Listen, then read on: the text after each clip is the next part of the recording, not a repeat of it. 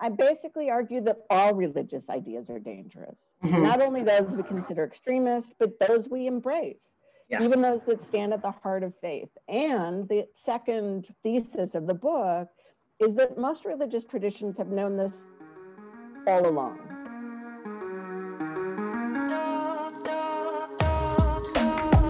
Hi, my name's Leo W T, and you have found your way to the Conversations Podcast. Conversations exists to create spiritually minded conversations about life. We desire to create safe space for dialogue and community. We desire to come together regularly and intentionally to generate conversations about life, belief, and the intersection of the two. Everyone is welcome at the conversation. All right, my friends, you have caught a little bit of our background banter, but if you know me at all, you're probably familiar with my banter. It's a thing that happens all the time. I can see my wife's head nodding in the background, but here we are. So it does make up for a good title of our little series that we've got going on here called Conversations. Uh, for those of you who it may be your first time, we do spiritually minded conversations about life. We come together regularly and intentionally with the desire to generate conversations about life, belief, and the inter- intersections of the two. And what's really important for you to know is that we do that without pretext. Uh, you can come and you can join the conversation no matter what your starting point is. The only thing that we're really gathering around is just having an intentional, spiritually minded conversation. When I say spiritual, I don't necessarily mean religious. You can be spiritual and religious. You can be spiritual and not religious. Um, but all I'm saying is we're thinking about the things that you can't taste, tell, uh, taste, touch, smell, or see, right? We're talking about those things that exist to be in the beyond and in the fray. And that's what we're here to talk about tonight. Um, so this is Conversations. I'm Leo, and I have a very special guest with me today, um, someone who I have been kind of pestering for a while now. Um, and so I'm ever so excited. I'm going to let her introduce herself before we get started. Hi, I'm Rachel Mikva. I am a professor at Chicago Theological Seminary. I teach Jewish studies and interreligious studies. Uh, before I came to C T S, I was a congregational rabbi. I'm uh, re- ordained in the Reform movement, um, and I love doing that work. But I also feel like historically and in my heart of hearts, a rabbi is above all a teacher. That role has changed in the United States a lot under the influence of Protestantism. But mm-hmm. to me, it's still really about a rabbi as a teacher. So I decided to spend the rest of my life as a rabbi as a teacher. Um, I like that. And I came to C T S because I was really inspired by the idea that um, they felt that in order to be a religious leader in our world today, which has people who orient around religion in all kinds of different ways, yes. you have to know something about a religion other than your own. Um, and so they wanted me to come. And I said, that sounds great. So here I am. Right. So, uh, you know, I think that is... that's what drew me to C T S. Um, and for those of you who are watching, uh, Doctor Mikva and I are getting to know each other on the spot, so welcome to it. You're you're watching our first date here. But um, I grew up as a pastor's kid. My dad is a pastor, ordained into a P. I am a P K all the way, and I had a lot of friends that were M Ks and P Ks. That was just what I did. Um, and so my dad and my grandpa came out. Uh, so my dad and grandfather came out of a small um, kind of evangelical Southern Pentecostal kind. Kind of denomination that originates in Ohio. Uh, my dad is ordained to the Christian Missionary Alliance. Then after that, and I grew up, man, I'm I was convinced I was going to be a pastor from the time that I was five. Uh, my earliest memories are holding it upside down like Gideon's New Testament, leading a service like at my grandparents' house, right? Um, but then I, I came out uh, it, during my junior and senior year of pastoral ministry college. Uh, that, I hold a bachelor's of science in pastoral ministry, um, which if I was if I was uh, cis and straight and male uh, by birth, I would have already been ordained. But here we are. Um, I just have this student debt and no title, so we'll, we'll just keep pushing onward. But um, I grew up consummately spiritually curious, and I really was convinced I was going to be a pastor. And then I came out, and then I was like, man, this whole situation, this whole system is just rotten through. And when I was coming out, I was also engaging in my first multicultural inter- uh, experiences because I had grown up in Western Pennsylvania, really small town, no diversity. And so I found myself coming to a place where everything I was taught was going, like was telling me everything I was feeling was wrong. And then I was meeting all these people that I was told were other. And so this kind of, there's like a giant ball of yarn, and I just started pulling on the thread. And, you know, here we are ten years later. But what led me to C T S is that in my undergrad degree, I didn't learn anything about anything other than evangelicalism, like not even other flavors of Christianity. Like my college, my college believed that Catholic people were going to hell. Like, um, and I think that that's the coolest thing that C T S is doing. Like, we are coexisting. Like, I, I think probably at least half of my history of Christian thought class are Muslim folks, um, you know, and I'm reading, um, you know, Black womanist literature written by a Black womanist uh, rabbi. Like, it's just, it's so much better than what I thought it could be.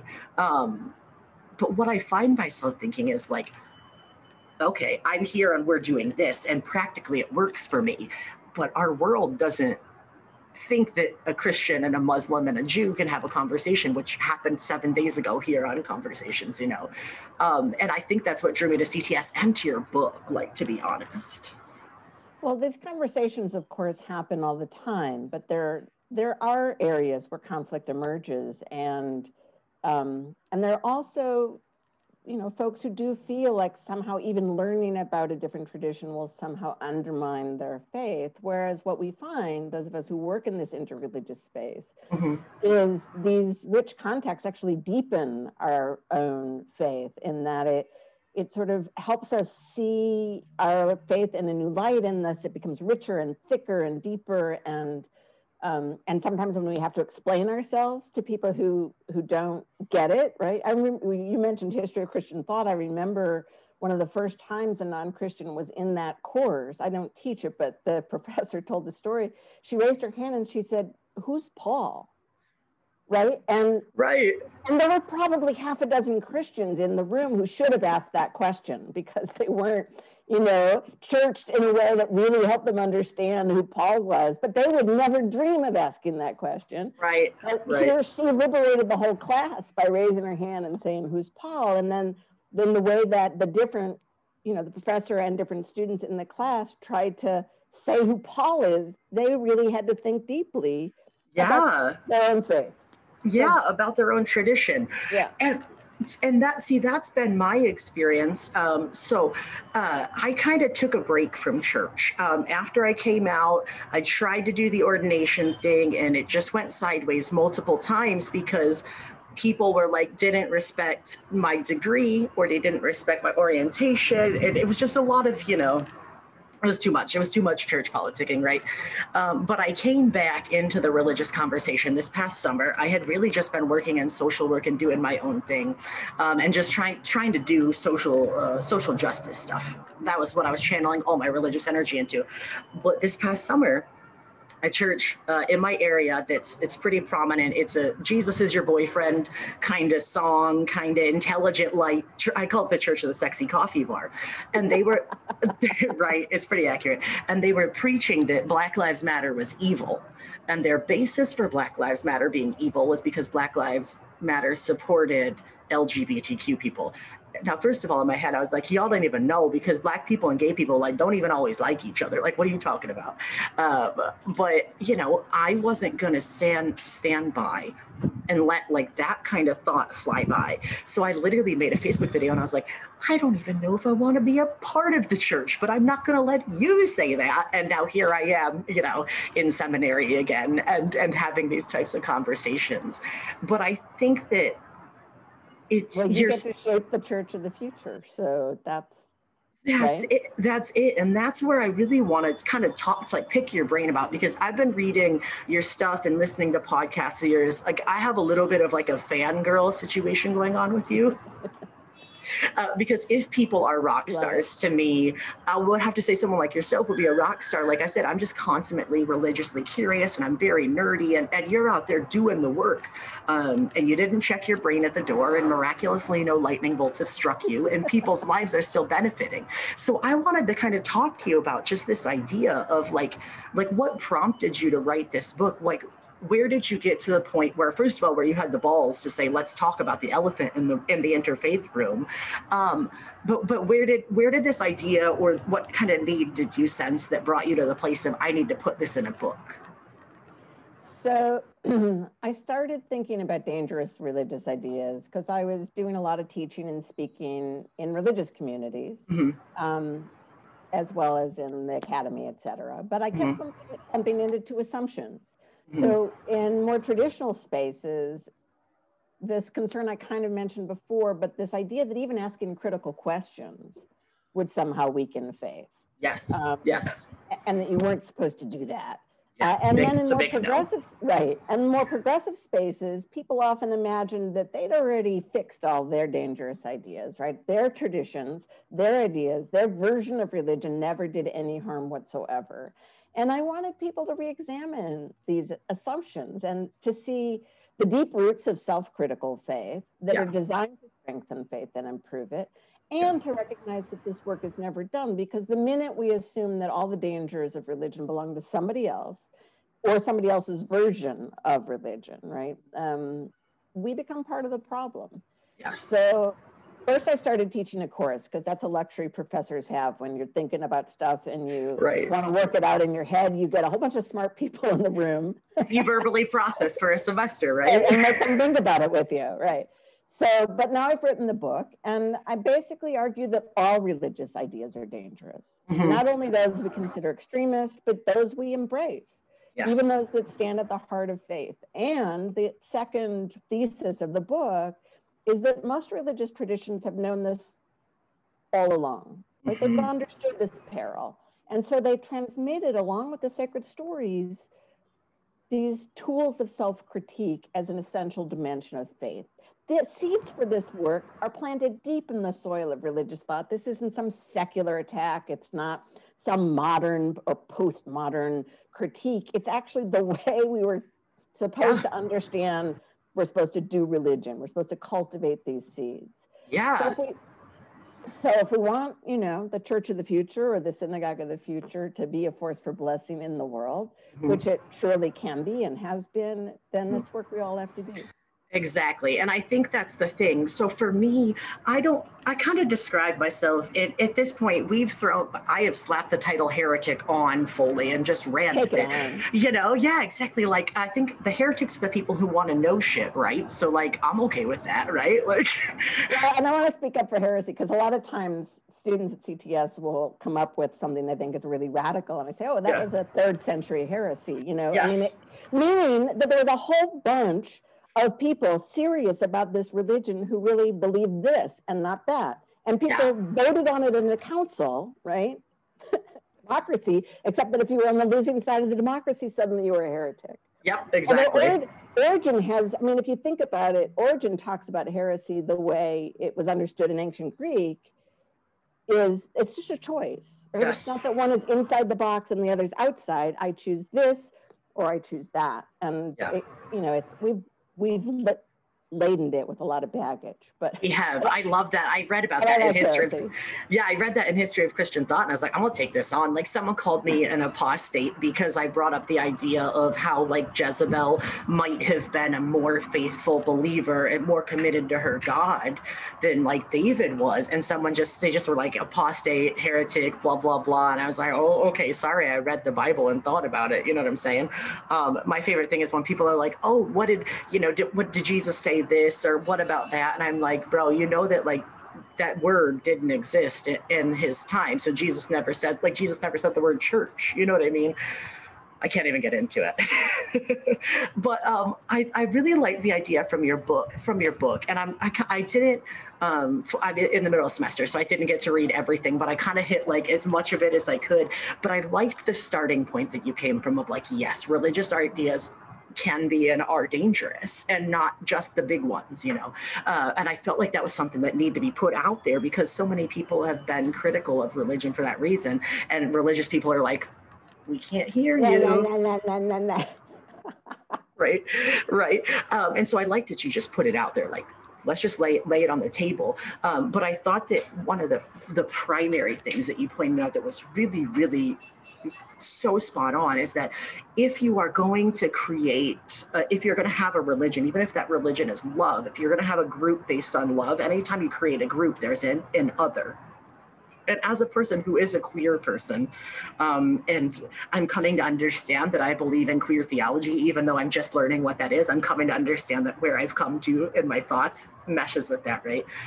But how do you have a system that can be as beautiful as religion can be, but fundamentally it's a system and there's always something outside of it? So like, I don't know, like I would love to kind of talk about your thoughts on that, because like you said in the book, like religion inherently creates an other when it creates, you know, when it creates itself. And so like, as someone who's queer and doesn't really like binaries and doesn't think they're healthy, like how do we, how do we navigate that? You know what I mean?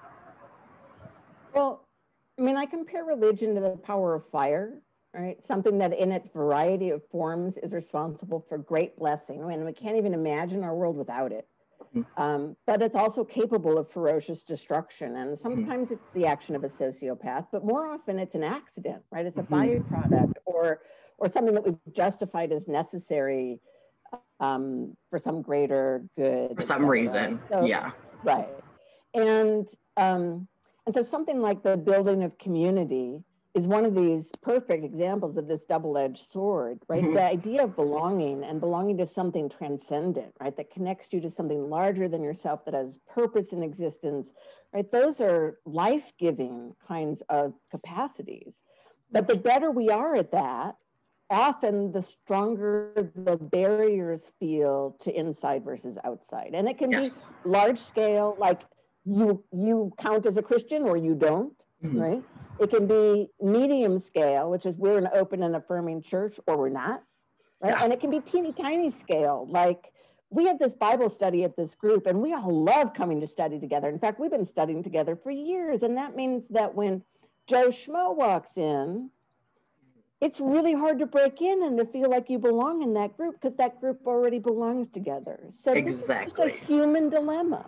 Yeah. I mean, some of that, sometimes it has, you know, these ethical dimensions, but, it, mm-hmm. but and but it's so complicated. So one of the things I love to do with groups when I'm talking about, about the book is to ask them to identify a dangerous religious idea. And mm. a lot of times people will start, of course, with somebody else's ideas.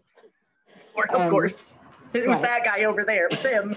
right. His idea. And I, right. And then I see, no, no, no, no. self-critical, right? Mm-hmm. And it takes them a while to move past, say it's a progressive Christian group, and they'll first critique evangelical Christianity. I say, no, no, no, don't critique Christianity. Critique your Christianity. Yes. So a pastor of a progressive, open and affirming church said, we have a problem around belonging and inclusiveness because we are open and affirming and we have a member who, who, um, doesn't feel that way and mm-hmm. acted out and committed some anti-L G B T Q vandalism in the church. Mm-hmm. And what do we do? Are we inclusive right. or are we exclusive in the way that can affirm these people, but not that guy? Mm-hmm. And, you know, and there need to be spaces where, obviously, where L G B T Q people feel safe. Yeah. And maybe that guy isn't welcome, but then you have right. to grapple with the fact that you've built a wall again. Exactly. So, um, you know, and progressives are great at not recognizing the way in which we've othered um, more more theologically conservative folks. Absolutely. Right? And sort of put them outside the pale and say that they don't get it.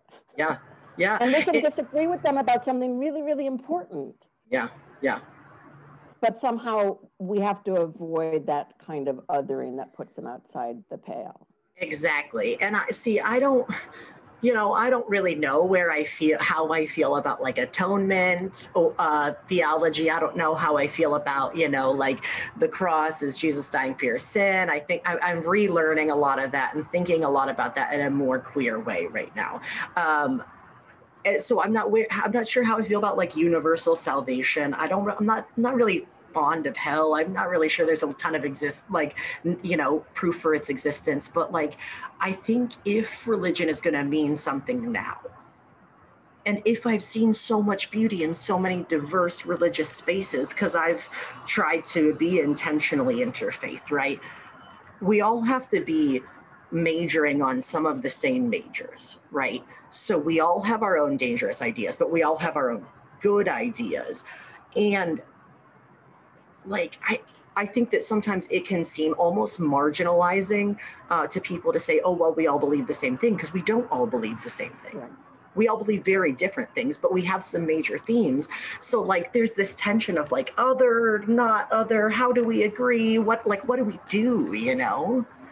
Right, so the, the, the way we talk about it at C T S, we talk about cultivating common ground mm-hmm. and also dignifying difference, right? Mm-hmm. So that mm-hmm. you can't do one without the other if right. you're really going to do substantive interreligious engagement. And, and dignifying the difference also means excavating those sore spots, right? The, talking about the elephants in the room sometimes. Mm-hmm. Um, but we do, you know, we, we can inspire each other with beauty sometimes that's very different from the own, our own way of thinking about something. So for instance, in your introduction, when you said, we're talking about spiritual stuff, the kind you can't, the kind of stuff you can't see and taste and whatever, because mm-hmm. Judaism has such a strong ritual dimension mm-hmm. designed to be entrances to the spiritual world. I think yeah. I taste and smell spirituality all the time. Right, true, very true, very true, yeah, yeah. So, you know, it's the ways that we look at, you know, at the diversity of the way, of the way people do spirituality mm-hmm. and can be inspired by it, because it, it can mm-hmm. be very beautiful. Yeah, absolutely. I went to a, um, I've gone to a couple Passover seders before, but my friends invited me to one this year because I'd been kind of putting out the word, and I was like, hey, does anybody here, like anybody in town, are you Jewish? I want to talk to you. Um, because I live in a super small town. Uh, I happen to be a hairdresser right now. And so I just kind of put out the words to all my guests. I'm like, I'm looking for interesting people to lure onto my podcast, you know, uh, but they invited me to, um, to Passover, and it is, it's one hundred percent true. That's all tactile experiences right. uh, that, that replicate and, and set your attention and your thoughts back on a, a religious, you know, a religious tradition. And so, you, so you, you know, I was othering, even my attempt to be not othering, you know?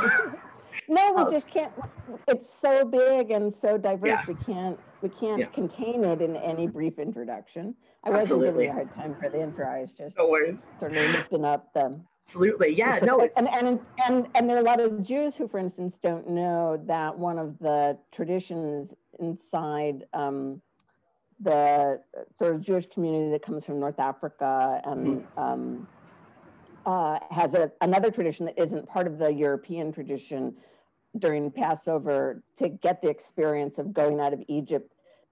The people would pack up matzah in a you know in a napkin and tie mm-hmm. it to a stick and hang over the shoulder and like walk around the house or the block or whatever, right? All right. Yeah, going out of Egypt. So yeah. there's diversity inside the traditions that we don't even know. Sometimes. That you don't even know about, absolutely. I liked the quote from the book uh, where you said, you know, we can't shed our own contexts as we try to step into other people. And that, ne- that you know, that necessitates or, or facilitates a clouding of our own interpretation. I, I freelanced off your quote at the end a little bit. Hopefully I, I just doing it to clarify, but I think it's so true because you have to, you know, at some point, you have to say like, this just is my context. And so I actually try to, on conversations, I try to fully disclose all the time because because I'll talk a lot about Christianity because I happen to have some roots there and I've got some contacts of people who have also realized that a lot of what we were taught is bullshit. A lot of people from my alma mater.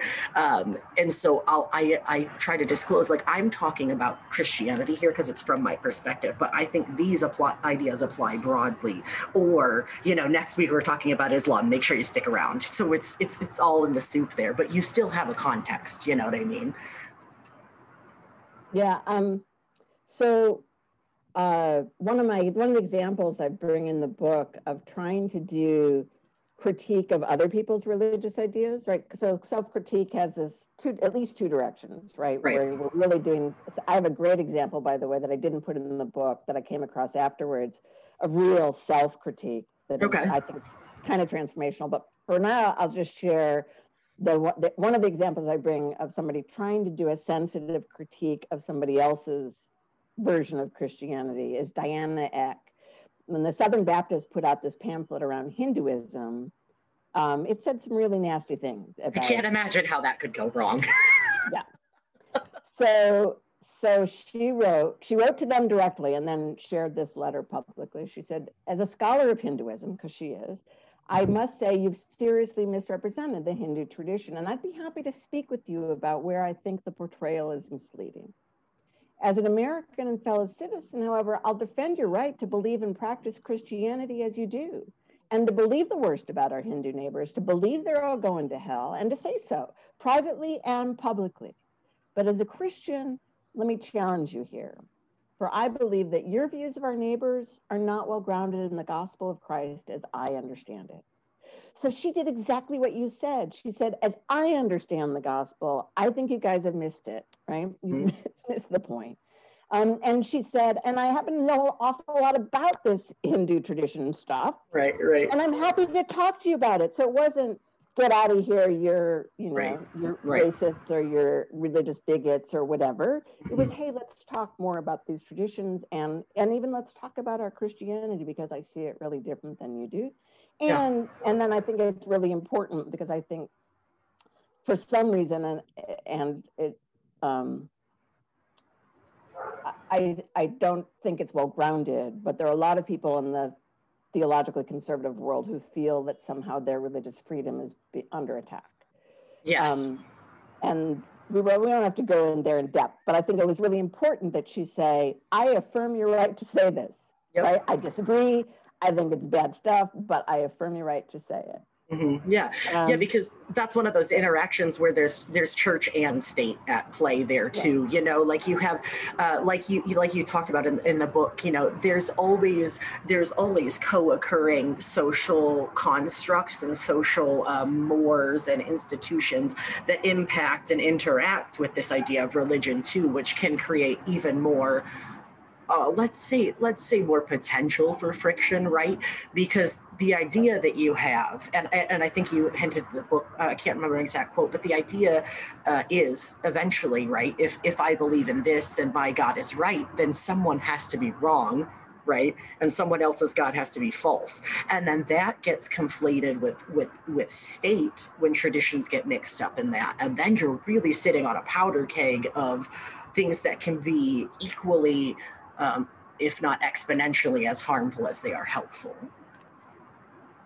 Right. I think we have to continue the work of disestablishing religion, which is to say that one person's religion cannot fashion law for yes. the diversity of faiths in, in this country. At Absolutely. The same time that we get better at talking about religion together in the public square, right? It's yeah. not off limits. Yeah. Um, but we have to get better at doing it. And and religious freedom doesn't mean that I can't say out loud that I think this religious idea is really bad. Right, right. right? I mean, and, and try to explain why I think it's dangerous. Yeah. Um, we tend to think that it means, you know, that bad ideas should just get a pass and that's affirming your religious freedom.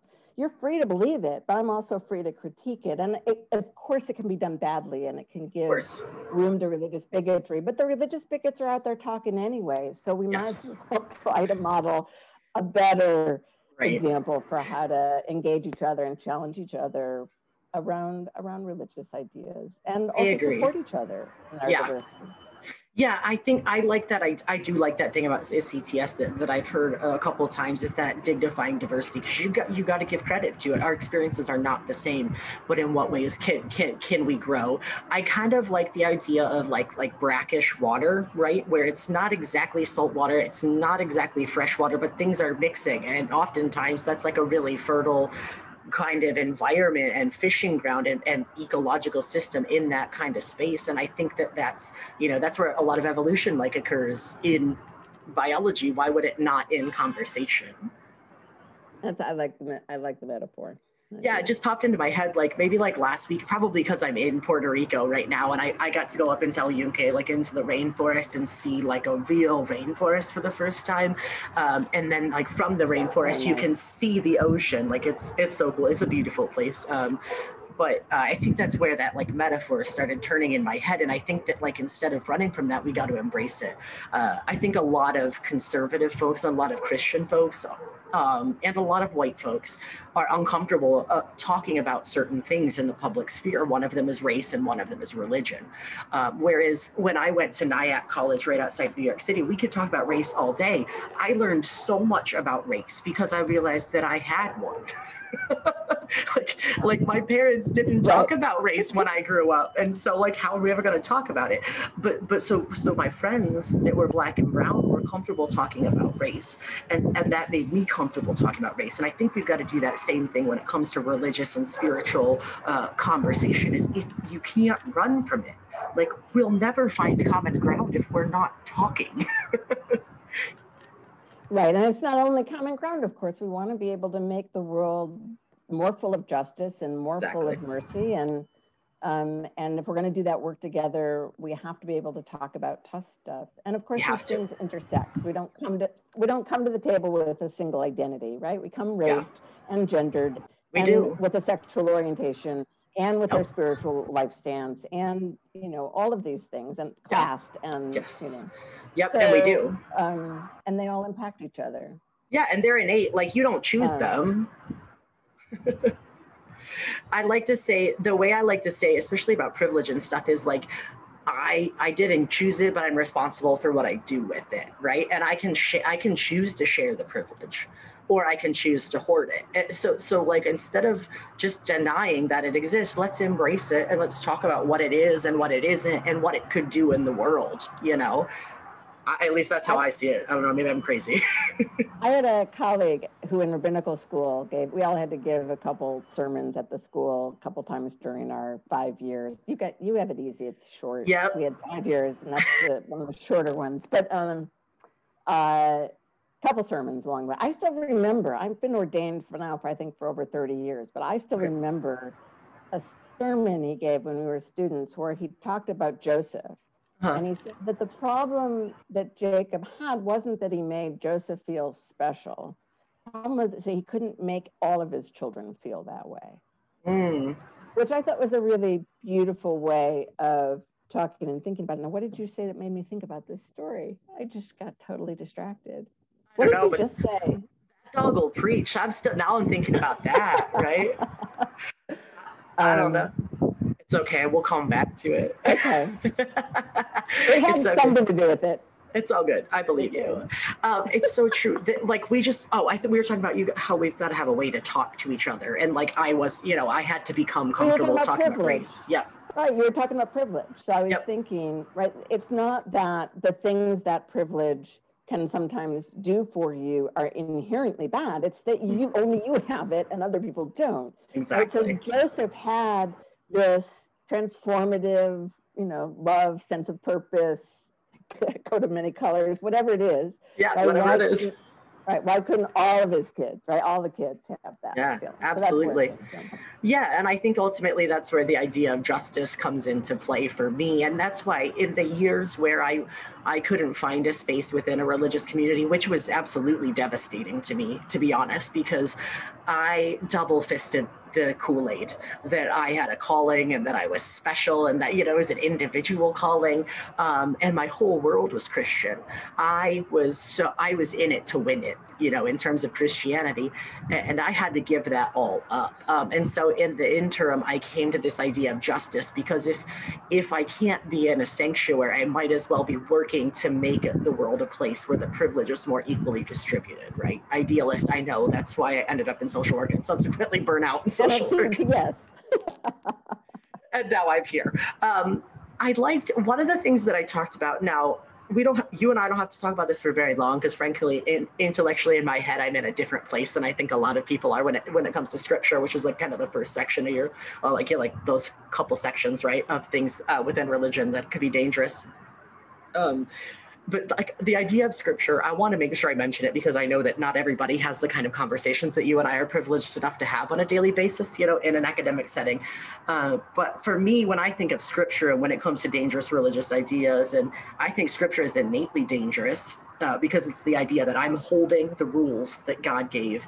And I think that a lot of um, a lot of people don't know, which is mind-blowing to me, that like Judaism, Islam, Christianity, like we're sharing a good, we're reading off each other's texts, and, and we were and we were reading off the pagans, like, you know. So I think that people need to realize more, especially when it comes to scripture, that like we share stuff and there's good stuff in there. And like, I'm not afraid to read C S Lewis or Aesop, because because it's, it's a, in some way, it's a living document that's still speaking to me. So I need to be open to that um, understanding of scripture. So like I'm there intellectually, but I think some people don't really realize that. Um, what would you say, at least in terms of your experience, because you've got a lot of interreligious experience here, um, how, how do you think that, you know, people tend to interact um, with different scriptures and, and shape communities that understand and support the validity of all scriptures, you know? So people, you know, as they do in general, around scripture, people respond in all kinds of different ways. So there are beautiful efforts like um, an, an international organization called Scriptural Reasoning, which brings, it was historically Jews, Christians, and Muslims, and now it's expanded a little bit broad, more broadly to other Eastern traditions that do have sacred texts, to bring, come together and read each other's scriptures together, passages that's kind of interrelate and talk to each other, and mm-hmm. just sort of come to understand each other's sacred stories. And it's a beautiful, you know, mutually affirming search of discovery. And mm-hmm. um, at the same time that other people will wield their scripture as a weapon against somebody and says, you know, this, I know that I'm right because God told me I'm right because here it is in my scripture. The thing is, and this is one of the things we talk about in the book, it's not just clobber verses, right, that, that we worry about. It's the fact that the very idea that you can say, I hold God's truth in my hand without recognizing that you select the verses you're paying attention to and you select what you think they mean. Right, you might not be doing it wholly alone, but it's never been universal, right? It's always been disputed what these things mean. And in fact, if you would read your scripture a little more carefully, I could show you some things. Yes. Um, when when you were you going know. when you were going off on this, and I think it was like the maybe like chapter two or so, I was my highlighter was like. Like I was just loving it because you, you're just so right. Like, especially in terms of interpretation, like, I don't know how it's twenty twenty-one. I, well, the last year has really shown me a lot in terms of hive mind, but I don't know how in twenty twenty, we still, twenty twenty-one, we still have to explain to people that you read with a context. Like, did we not take English class, people? Because I remember hearing this shit in like eighth grade. Right. But at the same time, you know, because scripture is another one of those ideas that has both the dangerous part and the really wondrous part, right? Mm-hmm. People of the book assign abiding relevance to a text that they deem sacred, and it's full of promise too, right? It's a kind of a control of the human experiment in our development. We can test out new ideas. We can kind of put a check on, on less worthy desires that can call us to account. It can challenge us to grow in goodness, but it does also canonize othering and provide this sense of ultimacy so that we sometimes in, end up forfeiting other values. Um, yeah. And, oh, which brings me back to, actually, I wanted to share with you the, um, the exam- my favorite example of self-critical yes. faith. Yes. It, it comes from an evangelical Christian, um, a pastor, a reverend named Rob Schenck, who, with his brother, really began the anti-abortion movement. So, people don't know this, but the evangelical community supported Roe v. Wade when it was first issued, right? No religious idea has always meant what people think it means. Exactly. And so the evangelical community at first supported Roe v. Wade, and, and Reverend Schenck was among the people who felt differently about fetal life and started organizing a movement. But last fall, he published a series of blog posts about self-critical faith. It was basically what's going on with evangelical Christianity. Yeah. And, and he talked about himself losing sight of the welfare of pregnant women, losing sight of the greatest commandments of loving God and loving neighbor, losing sight of everything that's required to be pro-life as taught in scripture, right? Including life beyond the womb. And yeah. he acknowledges that he got caught up in the culture wars and in the rightness yeah. of his cause and the glorification of his own reputation, and helped to birth this movement that evidently was not pursuing the common good because it re- resorts to violence and it's abandoned all its other ethical commitments. All of them. He still believes fetal life should be protected, but not at the expense of women. And he's willing to sit and grapple with that with other people in the pursuit of common good. Wow. And also began to explore what Judaism says about the beginnings of life, because he recognizes Jesus was a nice Jewish boy. Um, so as wow. such critique, I was just blown away by this because, of course, it makes the point way more effectively than I ever could. Yeah. And it reveals to progressives this intra-faith diversity that challenges a bias I sometimes find in progressive spaces against evangelical Christianity, right? It's hurt yeah. real people. There are communities and individuals who have hurt real people, right? And mm-hmm. we need to challenge evangelicals to do that yeah. in, in real time and in powerful ways. At the same time, we can't lump all evangelicals together and have them always be the problem, right? Rather right. than the people with whom, who, who are different from us, with whom we interrelate. So yes. anyway, Schenck's blog post blew me away yeah. as having this wonderful capacity to recognize he was reading particular parts of scripture and ignoring other parts. Yeah, right? they've, even they've... if you are a biblical literalist, we're still doing the choosing. Yes, thank you. Yes, even if you're a biblical literalist, you're still doing the choosing. Now, I mean, he probably is virtually canonizable for like evangelicals if they believed in such, right? Um, and I would love to hear, like, I would just love to hear a real honest conversation there, because a lot of times what I hear, especially in my situation as a, you know, as a person who came out as a lesbian and then as trans and then as non-binary, because I'm a sucker, apparently, for coming out, um, I, I get a lot of, you know, I just believe what Jesus says, and I, I always hear it in that in that voice, and I just read the Bible, and I'm like, me too, motherfucker. Sorry for the language, but but like for let's real. Let's read this part here about. Let's, let's yeah. talk about it. About who is your neighbor? Yep. And, and like, and it's not even just the clobber verses, because like I've talked about those ad nauseum for a decade now. I'm almost over them. Like I'm post clobber verses, maybe, because I, I I'll be like, here's a link to my t- last ten videos on the topic. But let's talk about how many like three verses of this vast literature. So let's talk about the rest. Let's talk about the rest. Let's talk about the over two thousand references to poverty and justice that you don't want to deal with.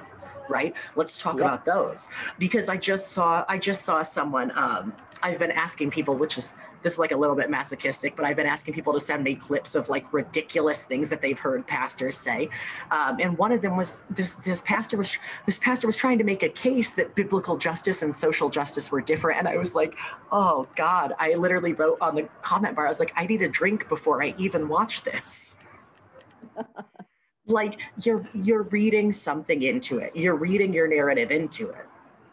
That's not right. a and problem. There's no, to, there's no way to avoid that. And what's interesting is that the the traditions I know anything about, which are Judaism, Christianity, and Islam, mm-hmm. they understood that right from mm-hmm. the get-go. So it doesn't have to be that you acknowledge, as we do, as many of us do today, that these are human texts. You could yes. still believe they were divine texts. You could yeah. be a thousand years ago, and there were already these self-critical tools for not for, for recognizing that scripture can sometimes be used as a weapon against one another, and we need to avoid it. So Absolutely. There's a multivocality that's built in. There's the, uh, a, a recognition of the value of doubt. There's a recognition that what we're after is the pursuit of a, a path, a truth to live by, not an absolute truth. Right, we're talking about faith, not certainty. Yep. And there are all of these things that were applied to the reading of scripture to prevent it from being wielded against one another. Yeah. And it didn't yeah. always work, but those voices yeah. were always there. But they were in there, and like they were, we were, tr- someone, I don't, someone was trying, someone. Right. And back in like three hundred fifty was trying real hard right. to say, check yourself before you wreck yourself. There you go, exactly. Exactly. I, I, I like that. Say that in Greek. Right? Yeah, I don't. I'm not sure. I'm not sure what the translation is. I, you know, where the jots and tittles and everything go. But I think that I think that there there is so there's so much value to be gleaned, especially. especially from an interfaith reading. Um, because like I'm finding, uh, to be honest, I have like P T S D when it comes to reading the Bible. Like I'm not trying to, but I've been really enjoying reading, um, you know, the, the Tanakh. Um, I've been enjoying, I've been like toying around with the Quran, and I'm finding more spiritual enlightenment in those, when, whereas I still have a negative reaction to the Bible, you know, and, and I think we got to get to a place where we can celebrate that, you know, and not just with scripture, but with with tradition, right? Like there are there are things to be learned. And I really want to, um, I've been working really hard to bring uh, Muslim voices into that conversation as well, because I feel like, you know, where, at least from where I sit in Christianity, um, we're okay. We're like, Jews, they're cool. Like they kind of know what's up. You know, they, they might have some ideas, but like Christians will not, they're not going there with Islam. And I'm like, bro, like, have you ever read, have you ever read like Rumi? Have you ever read, you know, Khalil Gibran? Like there's, there's so much to be gleaned from that. We have to be facilitating that conversation.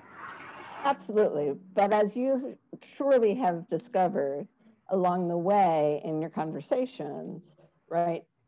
The way to, to combat anti-Muslim bias or Islamophobia, depending on how you want to think about it, and there are ways to, reasons to critique every term, but it's not so much by having them understand the five pillars or read the Quran, it's to getting to know Muslims, right? Yeah. Um, and, uh, it, and it's also wonderful to become interreligiously literate. And once you're in relationship with Muslims, you'll want to be literate in a faith that matters to them. Yes. Um, you know, so that you could wish them today a Ramadan Mubarak, right? Exactly, so. exactly, yes. Yeah, I've been trying to post on that. I've been trying to like, to like get up on that um, and make sure people, like, I don't wanna just say I'm interfaith. You must be intentionally interfaith. You're not accidentally interfaith. That's something I've really learned and I've been challenging myself uh, too. And that's also too why I wanted to have this, this conversation with you, because so here we are, here I am, right? Let's, I don't even care if anyone else is watching. I'm not even watching the comments, to be honest, because I'm having too much fun here. But um, what do you think, like, like, and this might be beyond the scope of your book, but like in your experience in interfaith work and in interfaith speaking, like, what do you think we need to do to build institutions, right? Or, or, or churches, like what, whatever that means, to, to build groups of community, right? Where we are, where where that's the, the center point, right? Like that's the point that everything else spins around, is this beauty of inter, you know, intersectionality. Um, how, what are your thoughts on that? Like in terms of embracing both the, the both sides of the flame when it comes to these dangerous religious ideas and building a community that is, you know, intentionally intersectional. So there are a hundred ways to do it, and I think people have to find their niche, right? Mm-hmm. So, um, and I like to think, at least in my work as a congregational rabbi, that a synagogue was very much like that, right? That people, some people came to study, and some people came to pray, and some people came for the community, and right, and some people came to do social justice work, and there were lots of different doorways in, and then we were together in community, and we tried to figure out what that meant together, having conversations in spaces. Yeah. So I think there are lots of different ways to live into our commitments, which do intersect. And so when I, one of the courses where I'll see you is living into our commitments. I um, saw that. And, um, you know, because C T S has these great aspirational commitments around race and gender and sexuality and class and religion and environment. But as you said earlier, you know, you, you can't just casually say, well, I believe in that, right? That's not a commitment. How do you live into these commitments and make them real? So, you know, I, I do often center the interreligious dimension and then have the intersected stuff come out of that. So, mm-hmm. um, so for right now, for instance, we're working on a project that's going to be an interactive website that does anti-racism work. Oh, cool. For religiously diverse communities, right? Ooh. So the idea is that it's not only about learning about systemic racism, it has those tools, but it's also going to be kind of a spiritual pathway for sustaining anti-racism work. So it has teachings from multiple traditions that could inspire and inform the way we think about this work.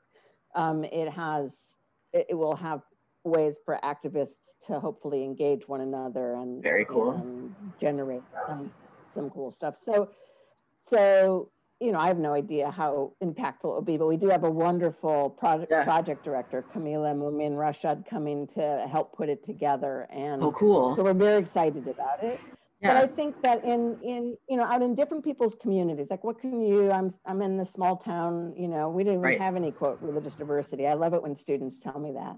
Yeah. It's like, I think you're wrong. Go to the meat packing plant. Just open the, up your eyes. Yeah. Go to the nearest campus, go to the, right. Um, you know, look harder and I bet you'll find it. Yeah. But the, one of the interesting things we've discovered during COVID, of course, is we can, we don't necessarily have to be geographically yeah.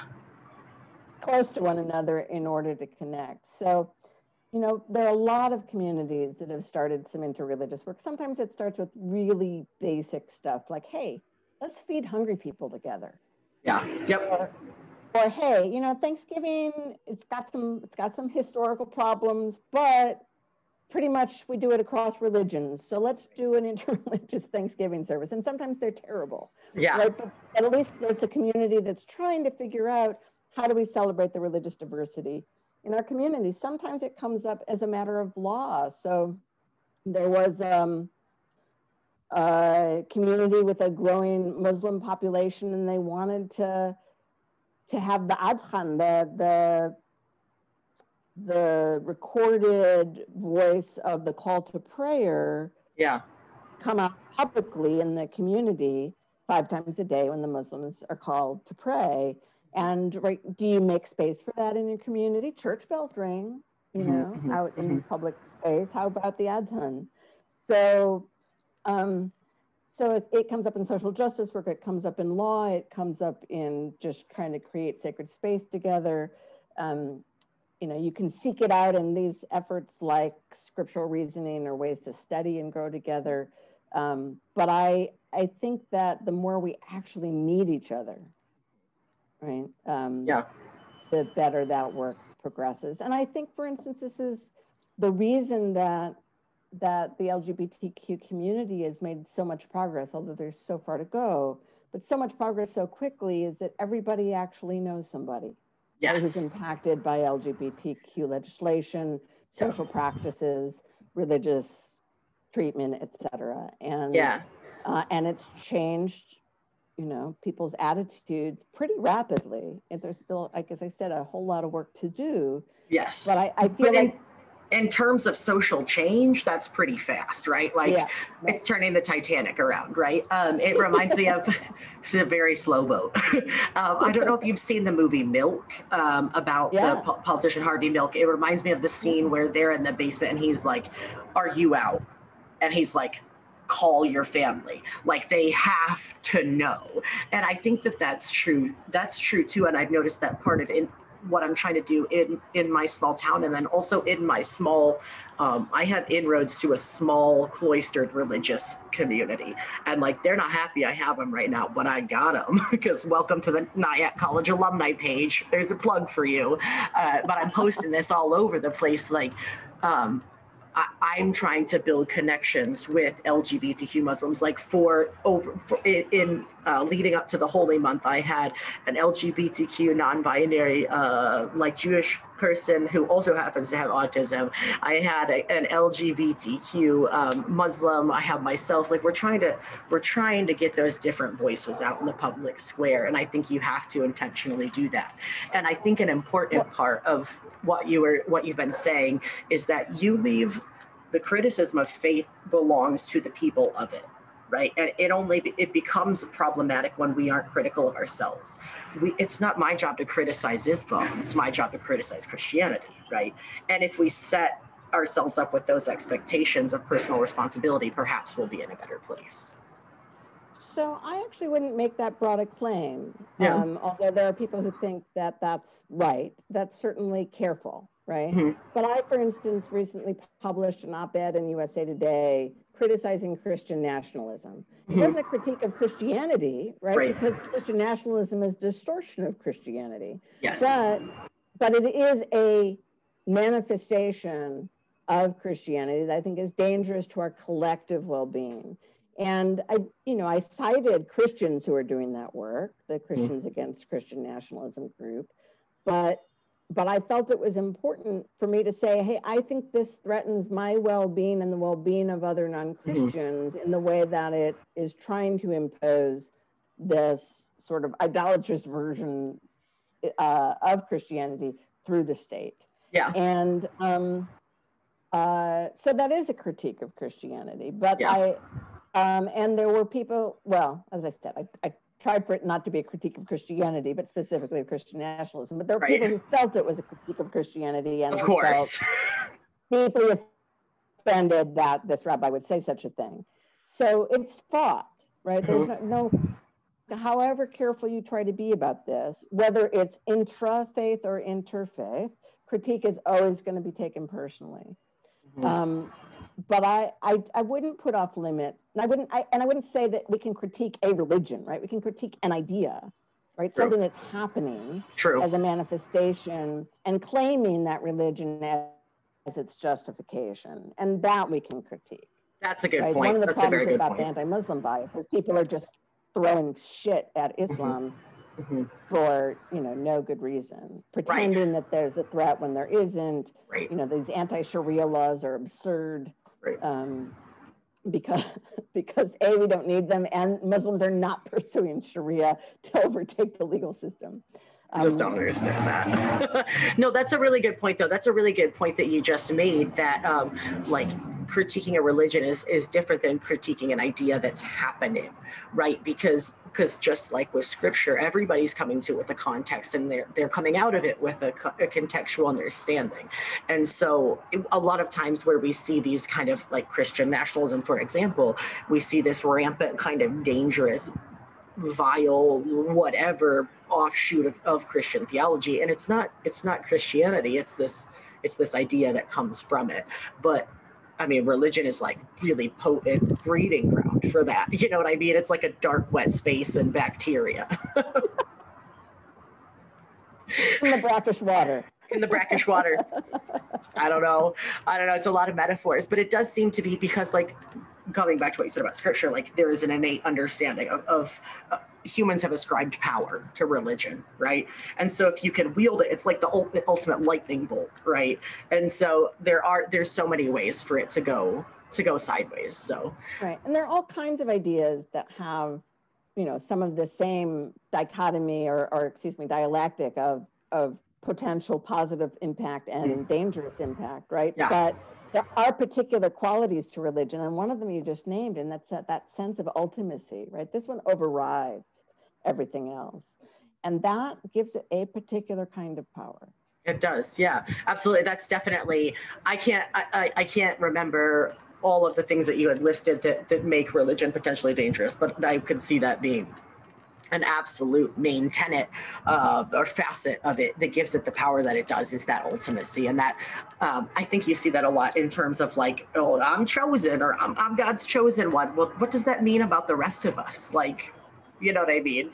Uh, and that's a big assertion I think that people like to make, is like, especially with like a prosperity gospel type mindset, is well, well, God chose me and God's blessing me. But, but like the backside of that is, what are you saying to everybody else, right? Yeah. Like, am I not chosen? Am I not blessed? Like, what, what does that mean? You know? Right. Right. I have, I, I have to say that. So I, it's just so, it's so interesting to me because, uh, you know, and I, I keep saying essentially the same thing, but it can be so good, but it can be so bad. And I think that's probably because that's my context right now, um, is trying to figure out why the hell I can't give up on faith. And I'm, I'm not, like I'm not diehard Christian, um, so actually I would probably never walk into a place or a space and describe myself as a Christian. There would be a paragraph about how I used to be a Christian, but I would never just say Christian, you know. um, but I, there's something to I'm I'm I'm religious, non-binary. I'm religiously non-binary, but there's something to religion that we need in the world. Uh, and so I guess the real question is, you know, what can you do in your time and space to mitigate the danger, um, but really embrace the beauty of it, right? Because there's something that religion brings to the world. There is, you know. Absolutely. When in, in early in the book, I go into this deep dive, kind of a nerdy thing, where I'm talking about what I mean by dangerous, what do I mean by religious, and what do I mean by ideas. And when I talk about religion, What is what do I mean by religious? I end up looking at, rather than trying to define religion, because people have failed to do that for centuries, mm-hmm. um, I look at the way it's working on us, right, and yeah. in us. And it, it it's part of our psychology, right? Our, our will to pleasure, our will to purpose and meaning, our will to power. It's part of our sociology, right? Our buildings of community. It's part of our anthropology. It's part of our biology, right? There, there's interesting studies being done about the way it is built in, in some ways, to our D N A and to our evolution. So, so it's absolutely so deeply embedded um, that It, it's A, very powerful, but B, awfully, you know, full of the potential to do good work through mm-hmm. our being. And I think that the the key is self-critical faith, right? The mm-hmm. capacity to recognize how religious ideas, including those taught in our own traditions, including those that we believe have value, can also be a source of harm. We need to Absolutely. recognize that. Yep. We need to recognize that con- that faith isn't about certainty, and it's not mm-hmm. about absolute truth, but the truths that we, I am going to live by.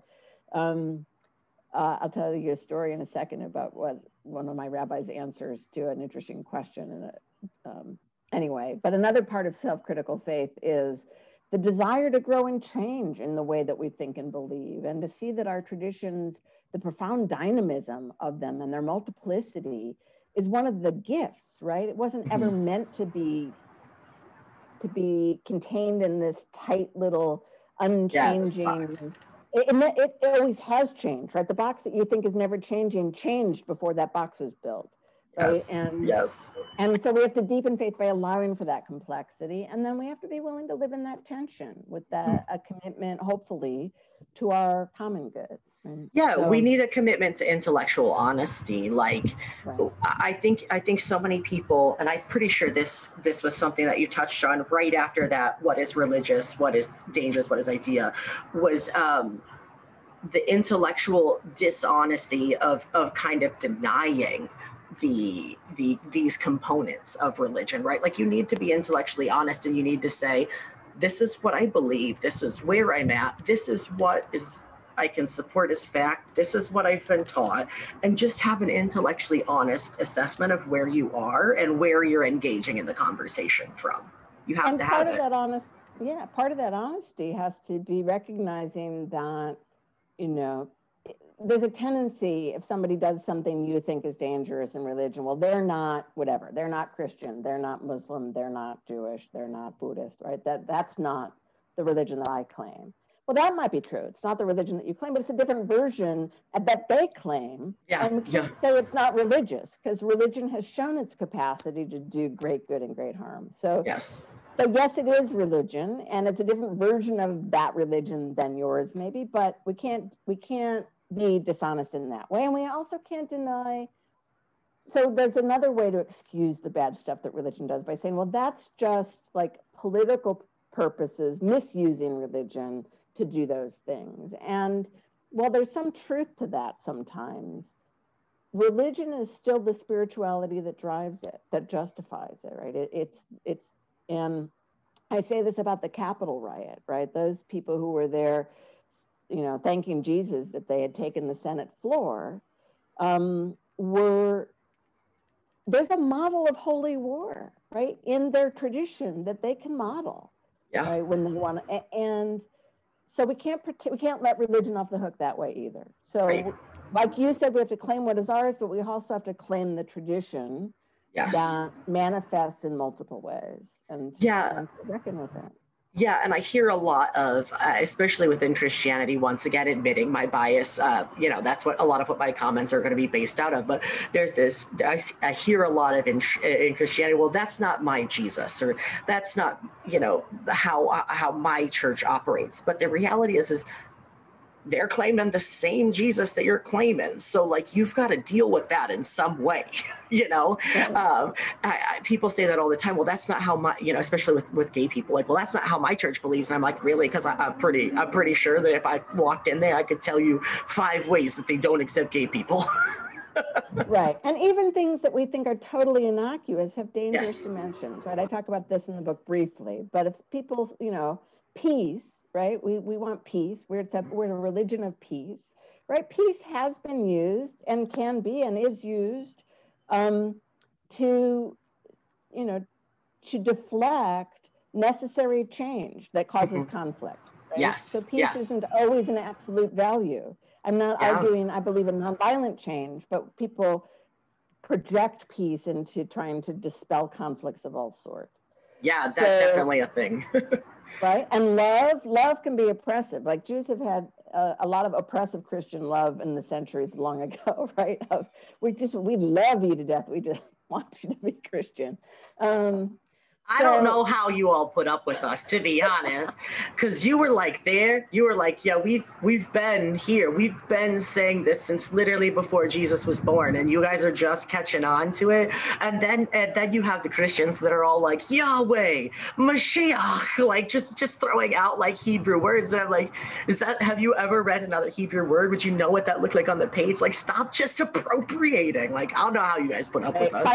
Philo-Semitism is better than anti-Semitism, so I just keep working on the improvement project. Right, you're like, we'll, uh, you know, we'll take it, that. But the survival is akin to what, um, so I, I teach, co-teaching a course um, with, uh, with Doctor Christoph Ringer uh, called Justice at the Intersections, Race, Gender, and Religion in the South. And it was supposed to be a study tour, it was supposed to go last May. But anyway, we're doing some preliminary reading and discussions with the students. And one of the students kind of privately asked, um, you know, how is it at really t- directed to Doctor Ringer, who's African-American, who said, how is it that you like just don't wake up every day just furious, right? Just full of rage at white people. And Doctor Ringer said, that assumes that I wake up thinking about white people, right? Mm-hmm. I mean, your, your, whole, your whole life can't be about the oppressor, right? The, the survival is about that which in your own culture and tradition, which gives the heart and soul to your being. Um, and then it gives you the strength and the resilience to struggle against the oppressor too. But you're you're not all about that, right? Can't be all about that. That's such a great point. That's such a great point. And it is too, it does point to a, a certain sense of like, uh, you know, uh, like egocentrism, like, well, you know, like you're always thinking about white people. You're always thinking about Christians, like always this or that or the other with the oppressor. But you're right. You do have to, uh, you know, you can't, I think that's kind of what I, I came up against in Christianity is you can't always live under the thumb of the oppressor. And, and it's sometimes you've got to wake up and you've got to see the beauty that is in your life and you've got to go for it and embrace it, because if you just stay stuck on the oppressor, you'll stay stuck on the oppressor and it's not a fun place to be, you know? Right. What would you say, now this is just a purely curious question, uh, were you born into Judaism? Did you choose Judaism? Because I know a lot of, uh, something that I've heard is that Jewish people be like, bro, you don't have to become Jewish, like it's a, it's a commitment, you know? Um, what? So how did you come to Judaism? So I was born as a Jew. Um, my both my parents uh, were Uh, raised as Jews. My Jewish heritage goes back as far as we can trace. I don't have a lot of family left. A lot of them were killed in the Shoah, but one small branch escaped to what was then Palestine uh, and now lives in the state of Israel, and one small branch escaped uh, uh, to the United States uh, between the wars and okay. uh, is here. But I, um, my grandfather on my father's side was an atheist communist, um, you know, a lot of the Eastern European immigrants mm. who came over between eighteen eighty and nineteen twenty, not just the Jews, but the the Christians as well, were communists, right? That, mm. that they had been part of these, this what they'd hoped had been revolutionary class change in Europe that all failed, right? And so, um, so I'm sure my grandfather would be rolling over in my grave, that in his grave, that I'm a rabbi. Um, so, and, and my parents really joined the synagogue um, because they wanted to do the social justice work, right? Mm-hmm. The whole religious part, that kind of wasn't their bag, but, mm-hmm. but Jews in Hyde Park went to K A M I Z Israel to go do social justice work. And, right. um, you know, and that's where I got exposed, and I just, I loved Hebrew first, um, and then uh, was... Um, sent to Israel as an exchange student uh, for six months in high school, and um, just piece by piece, it really built itself into my being. My family is very much, has always been around justice work. Um, and for me, Judaism was the spiritual deep connection that could move me to commit to it in a lifelong way. Right? I understood it all in my head, but Judaism was my tether to that. Yeah, and, yeah. You know. Yeah, I like that idea of a tether, because that's something that I have noticed too, like, uh, as someone who is, who I think is innately self-critical, uh, using your term as I'm coming to verbally process uh, with through conversation, that I think that is kind of a good way to describe who I am as a person. Um, I, I don't know how, because God bless my family if they watch this, not not entirely a, a, an emotionally aware group of people, right? Uh, but I've been through a lot of counseling, and I feel like I am someone who has come to this place of being self-critical. And And in that, I've learned that there's something about Christianity that tethers me to, like, the parts of of myself that I aspire to live up to, to, to like use to the fullest, right? Because I think they are a good thing, right? Which is where I've lost that idea of original sin along the way. But um, uh, but there are, you know, and there's something that tethers me to that. And that's why I can't just throw the baby out with the bathwater, because it'd be real easy for me to be like, screw Christianity, right? That would be the easier way. But for me to sit here and kind of like logically think about, like, what is it that keeps me tied here? Um, it's kind of, it's reminiscent of your thing, like like the thing that you said, where like, it's it was strong enough to make me commit to it, you know? That's beautiful. Yeah. I mean, there's a Yiddish word, uh, kishki, which has to do with your intestines, right? But but I we talk about kishki memories, right? The mm-hmm. the the parts of our being that are sort of deep inside. When we want to begin to imagine the world transcended and transformed, there often that space is that capacity to imagine is filled with the way the tools and the. and the teachings that first illuminated, you know, in our guts, in our core being. Yeah. Yeah. And so we're, it's, they, they can remain, even when they're, even when we recognize problematic elements, right. They remain our gateway to transformation. Yeah, and I think that that's what keeps me, I guess I, that's what keeps me staying the course. Um, you know, so I, I have to attribute it to just my ability to be stubborn, um, because my wife's sneaking behind the camera right now. I've trapped her in our room. She's a ballerina. It's fine. Um, it's whatever. It's a joke. But um, yeah, no, there's there's something there's something there in my guts that I just can't like shake it. And damn, if I don't wish I could, you know what I mean? Like, oh, that'd be so much easier. Um, but there's something there, and there's something of beauty, and there's something of value. Um, did you always want to be? Also, a... Go ahead. I was just saying, I think there's also something, some way that often we continue to feel responsible to and for, mm-hmm, right? Mm-hmm. So even if you left Christianity, there would be some part of you that would feel kind of responsible for Christianity's impact in the world. Yeah. And you, you'd want to, you know, so so stay inside and shape it. I mean, that's... yeah, I think that's I, I think that's the point I came to this last summer, where I was like, I don't even know if I want to claim y'all. Like, I'm, I don't know. I don't know what is the position, but I'm like the crazy uncle that keeps coming to the family reunion at this point, because I, I keep saying this, like, for, I, I've developed this attitude, um, and, I, and I'm okay with it. Like, the, the more, the bigger my beard gets, the sassier I get. I don't know. But I'm like, listen, I am the person that you don't want to come to the family reunion because he's drunk and high and he's telling people about all these cool new ideas and he's pulling the kids astray. Like, the tr- I have spent so long dealing with Christianity that now Christianity can deal with me.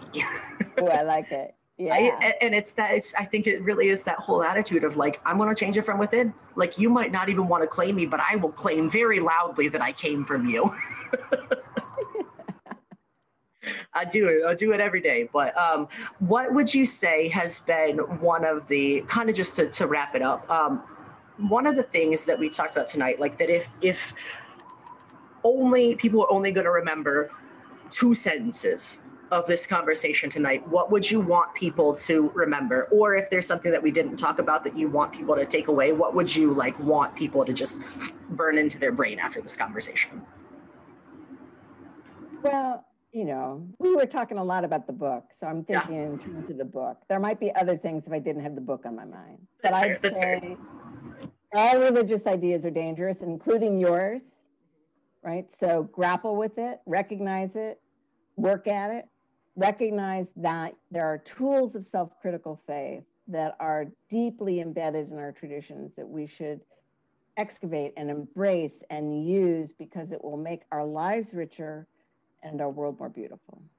I like that. Absolutely. And, you know, I should have given you the forewarning. Like one time I asked someone, what's something that you would want people to take away after the conversation? They said, eat the Taco Bell. It's not that bad for you. So like, I don't know. We could stick to the book. We could go a lot of directions. But I think that that's a, that's a beautiful and poignant place to point out. And I think it's true with any belief system, too, because we talked about um, it's so funny because I had like an atheist. I had Ryan Bell on, who uh, was a former Seventh-day Adventist minister. And now he's uh, an atheist. He runs a podcast called Life After God. Um, and then the next week I had someone come on that was talking about secular humanism, and they were both kind of talking about how they, they picked that up in lieu of the church, but it wasn't like they gave up belief. They just picked up a different one, you know? Um, and, and so I think that no matter what your belief system is and your, your spiritual, you know, ethos, right? You need to be self-critical and you need to wrestle with it. And you need to figure out, what are we keeping here? Uh, what are we majoring on, and what's moving us forward? You know. So my colleague, Rabbi B'nai Lappi, has this theory she calls the crash theory, and she she uses it. She she built this analysis thinking about Judaism after the destruction of the Second Temple by the Romans in seventy, right? And they have to reinvent Judaism, right? She says, but they're they're not. It's not the only people that's ever experienced a crash, right? And it can happen around our religious perspective or something else key about our worldview. But she says, everybody will hit a crash. And there you have three choices. You can deny that the crash happened, right? And continue to believe what you did, your life experience notwithstanding, right? Just right, pretend right. That doesn't mean what, what it obviously means, or didn't happen, or whatever, right? Yep. And just believe what you always believe. Or you can abandon what you believed and go find something else, right? That makes room for that thing. She says, but, but recognize that that will crash too, right? At some point. And the third thing, the third choice, and she says, and this is what rabbinic Judaism did, is that we're going to engage in our self-critical faith that we've learned from Hebrew Bible, because it's all through Hebrew Bible. Mm-hmm.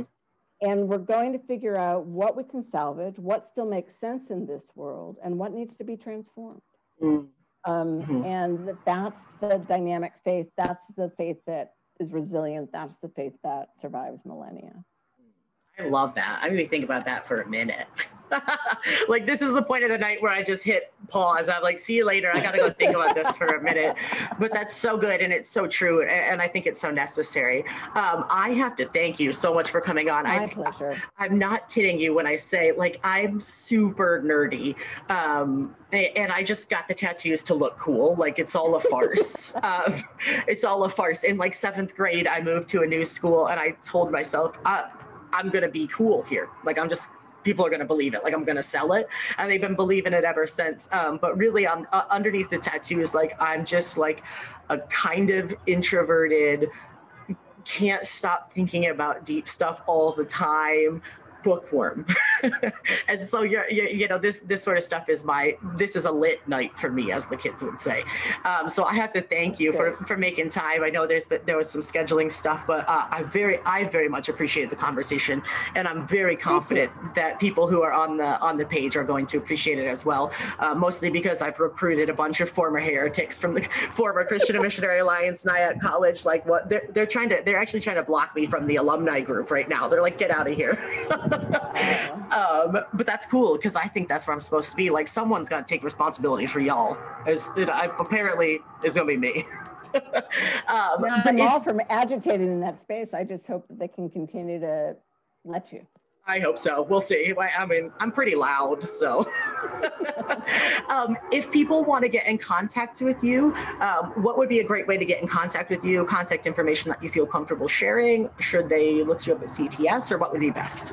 They should look me up at C T S. My email's okay. On my faculty page there. Perfect. There's also a website with my name um, uh, that has some of my uh articles and and other things, so you know that you can sort of find out stuff or stuff. Um, yeah, and if you guys, if you're interested, you can find the op-ed uh, that, that uh, Doctor Mikva mentioned. Comes up pretty quickly in a, in a Google search. Um, you can find it pretty easily that way. So I was like all over. I was like Googling you. I was looking about up your stuff in podcasts, because I like to prep when people are going to come on. Um, and, you know, I don't have anything else to read or study, not like I have you know, two Absolutely. or three tests for this week, no classes, nothing. I, I don't run a business and have five kids. Like, it's fine. Um, but thank you so much for coming on. I will make sure to put your contact information in the show notes, and uh, I'll probably be hitting you up again for another conversation. It was great to speak with you. Thanks for the invitation. Absolutely. You have a good night. Everybody else, you have a great night. We'll see you next week. Bye. Bye. This has been the Conversations Podcast. Thank you so much for joining. If you have any questions or comments, or just want to get involved, feel free to join the conversation on social media. You can find us at Conversations Official on Facebook, Instagram, and YouTube. And please don't forget to rate, follow, and share this podcast. We're available on Anchor, Spotify, or wherever you get your podcasts. Thank you so much for joining the conversation.